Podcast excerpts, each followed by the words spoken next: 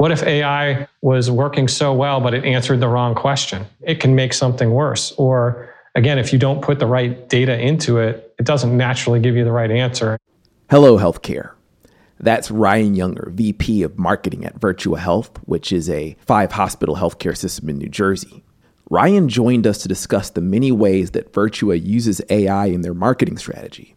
However, if you follow HIStalk, which is a great site to learn the latest healthcare technology trends, you might have noticed they featured a thread from venture capitalist Aike Ho. She started her thread with the statement AI in healthcare doesn't really exist right now. Wait a minute, how is that statement possible? Well, she went on to name challenges like driving adoption and cleaning data. These are valid challenges, but it's important for us to hear from health systems like Virtua Health who have overcome these challenges for many AI use cases. So, how are Ryan and team consistently driving marketing outcomes using these newer technologies? Well, you'll hear more from him after the break. Consumer experiences, major disruptors in AI tech are shaping healthcare for years to come. On Hello Healthcare, we dive deep on these issues with leaders who are driving change. I'm Chris Hemphill, VP of Applied AI at Actium Health, and we hope that these stories will help you to create or demand a better future in healthcare.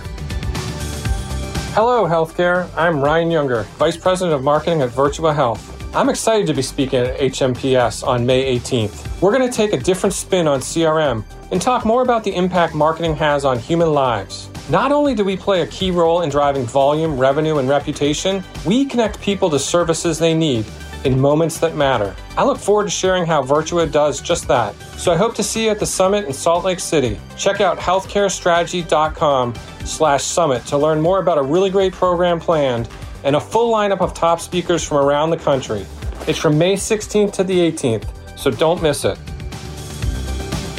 Ryan is the VP of Marketing at Virtua Health System. Hi, it's great to be here. Ryan is implementing a bunch of different AI tools and monitoring the progress from a strategic level. So, from an AI and patient engagement perspective at Virtua Health, could you just give us, give us some background on what was your interest in, in using these types of technologies and tools to reach your audience? Sure. We always kind of start with our strategy. And the one that puts marketing very much in the forefront of what we're doing at Virtua is orienting to the consumer. And that really drives everything we're doing. Technology for us is, is really the enabler. It can help us bring things at great scale. It can help us get much more targeted. We can be much more effective. And so that's some of the background for how we think about things. And we're using AI technology in a lot of different areas, whether that's our CRM and data analytics, our media buying, our chatbot. I mean, I think I said earlier, there's really no aspect of marketing anymore that isn't impacted. I always compare it to digital marketing. You can't really be a marketer without doing digital marketing. So we sort of take that off of a title. We just call you marketing. I think the same thing is true of, of AI. And the way that you phrase that is extremely refreshing because uh, a lot of times people look at AI as uh, a technology. Let's look into this AI stuff as if it should exist in some sort of basket outside of the digital marketing and the digital strategies that you're already using to uh, reach out to your patients. So what you're seeing is that like in a patient engagement context, it's not what's our overall AI strategy, but how does it fit into into our strategy to reach out to our patients to begin with. Yeah, we're often thinking about well, how can we connect better to our patients? It's all about getting personal, right? And so if this can help us, you know, understand who our patients are better, the kind of messaging that's going to resonate more with them and ultimately connect them to the services and physicians they need. That's what we're trying to do we see ourselves as marketers, of course. You know, we're trying to activate people, but we are more and more trying to do that with, with you know, for very good reason about getting people to access services proactively and to get care, you know, before it becomes a major problem, to create more of a relationship with them so they can count on us in all the moments that matter, but along that whole wellness journey, not just when they're having an acute episode. So there's a number of domains that you mentioned a little bit earlier, such as your, media buying, like audience selection, data analytics, and things like that. Could you talk about like with all these domains, probably within each of those domains, there's 20 different AI technologies that are meant to address it. So how do healthcare leaders suss out like what a valuable approach is? You know, we and we're thin. We are a department of about 20 to 25 people, you know, smaller than, than some of the other places. And we might only have one person in each of those areas. And so you know, we develop, we recruit, we we've got a great team and they're able to bring things forward a lot. We also partner with companies and we have people that help us with media buying, that help us develop natural language processing, that help us with CRM, and we partner with them. They're all an extension of our team, and that allows us to, you know, we think, um, kind of leapfrog some of the competition, or you know, we, we like to think of it as outsmarting them or stretching our dollars more. That really reemphasizes the point that you were making earlier that it's not just a, a technology play. The question was kind of around how do you go about selecting the right technologies but a lot of your answer was predicated on partnerships and the people that are at these firms to help use these algorithms or use these approaches to to further the needs and strategy that you're you're focusing on. Yeah, as an organization, you know, we're we're so focused on listening to the consumer, on you know having the consumer drive our action, and, and leadership is very aligned in our strategic plans, what we need to grow, and they've given us a lot of empowerment for how we then do that. And technology is a huge enabler in that process, but it's all rooted in a in a very aligned strategy in a very supportive culture and metric driven. You know, they they want to see the results of what we're doing. So let's talk about that too. You said they've given you a lot of empowerment. I think that it was uh, Uncle Ben on Spider Man that said, "With great empowerment comes great responsibility." For sure.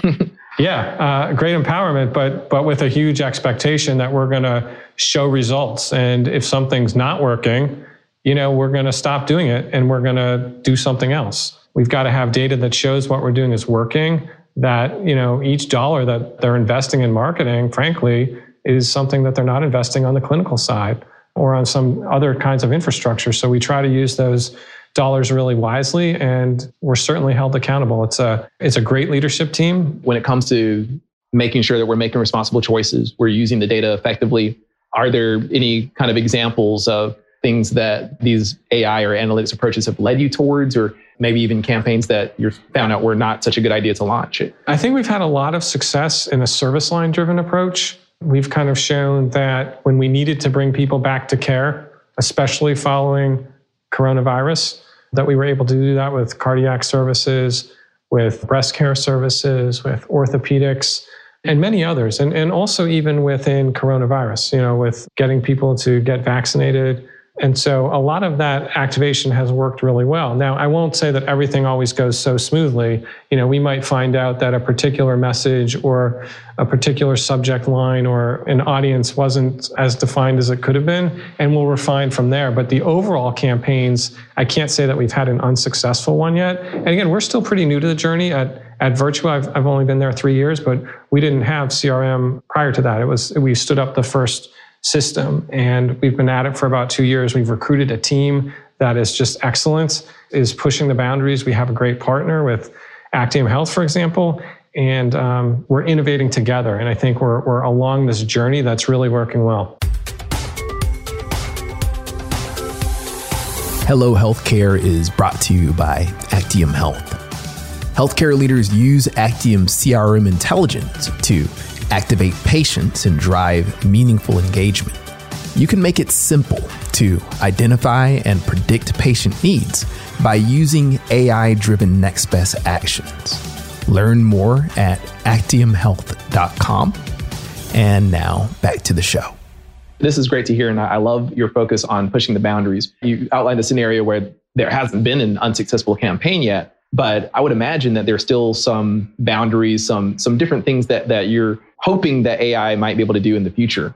Curious about what might be on your wish list for what all these tools and technologies could do. On my wish list, I guess I'd love to see them continue to get easier. You know, just like the you have to train the models to get smarter and better, we've got to train ourselves with the work that goes into them. And sometimes the planning for a campaign requires you know significant lead time because we're trying to get buy-in from a lot of different groups. We're trying to pull a lot of data together make a lot of sense of it. And i don't think any of it's easy. Mm-hmm. i don't think it just um, you snap your fingers and and machine learning just you know puts out the right answer. I think you've got to you know challenge things. You've got to look at assumptions. You've got to you got to do a lot of legwork behind it as well. And so it would be great if we snapped our fingers and the right model popped out and everything happened automatically. But I, I don't think it quite happens that way. Yeah, and that's a, uh, a good focus to have.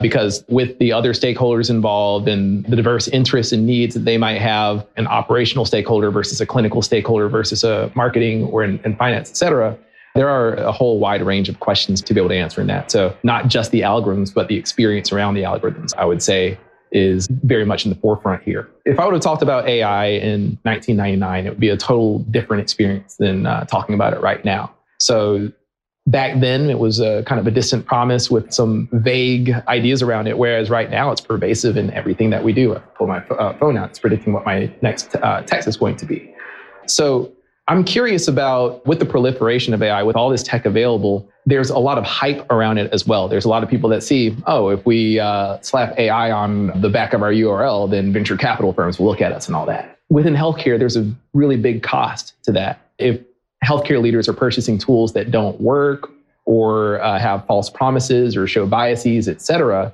then people's lives are impacted. So that makes me really curious, especially having such experience with a broad range of AI tools and approaches.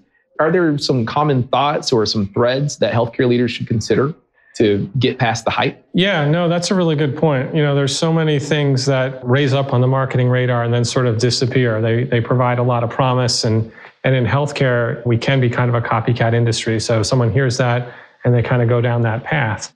But like anything else, you know, it, it, you've got to look into it. You've got to um, know what it is you're trying to accomplish, and you've got to challenge those models. You've got to ask what's driving them, because it's again that old adage: garbage in, garbage out. It doesn't naturally make things work. What if what if AI was working so well, but it answered the wrong question? And we've seen that with some of the work, you know, with bias in other ways, it can make something worse. Or again, if you don't put the right data into it, it doesn't naturally give you the right answer. And so I think making sure that you have good planning going into it, that you have good measures coming out of it, and that you're really thinking that through, just like you do other technologies or other platforms or how you test your creative and your brand and, and your messaging. That's great. And uh, I love the, the way that you're phrasing that because I feel like a lot of people subject to the hype well, they look at data as like this big pristine thing that they can't question. And we can't continue going like that. If I make a technology that you can't question, then it takes away your power in the, in the relationship.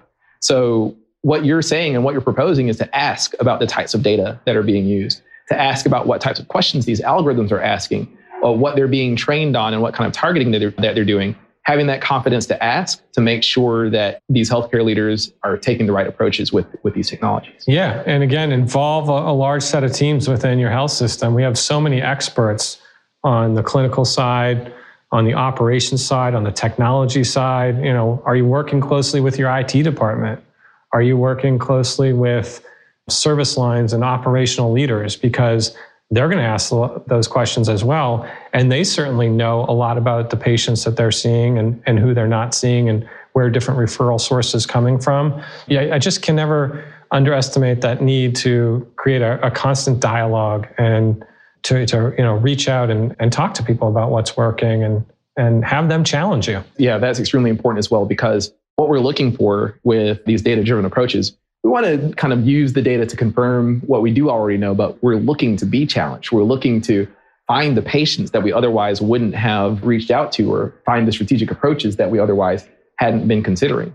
So it, it only stands to reason that we should challenge our vendors and challenge the people uh, putting those out in front of us and also kind of challenge our own assumptions if, if we start seeing differences in that data. Yeah, I mean, there's no magic bullet, right? I've, we've been in healthcare for a long time, and, and healthcare is constantly evolving, constantly changing. And right now, you know, another word that comes out a lot is consumerism. Well, what does that really mean when you unpack it and understand that, yes, consumers are making a lot of their own choices now? High deductible plans are driving a lot of those choices, value based care is driving a lot of those changes. But it's constantly evolving. And right, you don't just flip on one switch and the other one happens.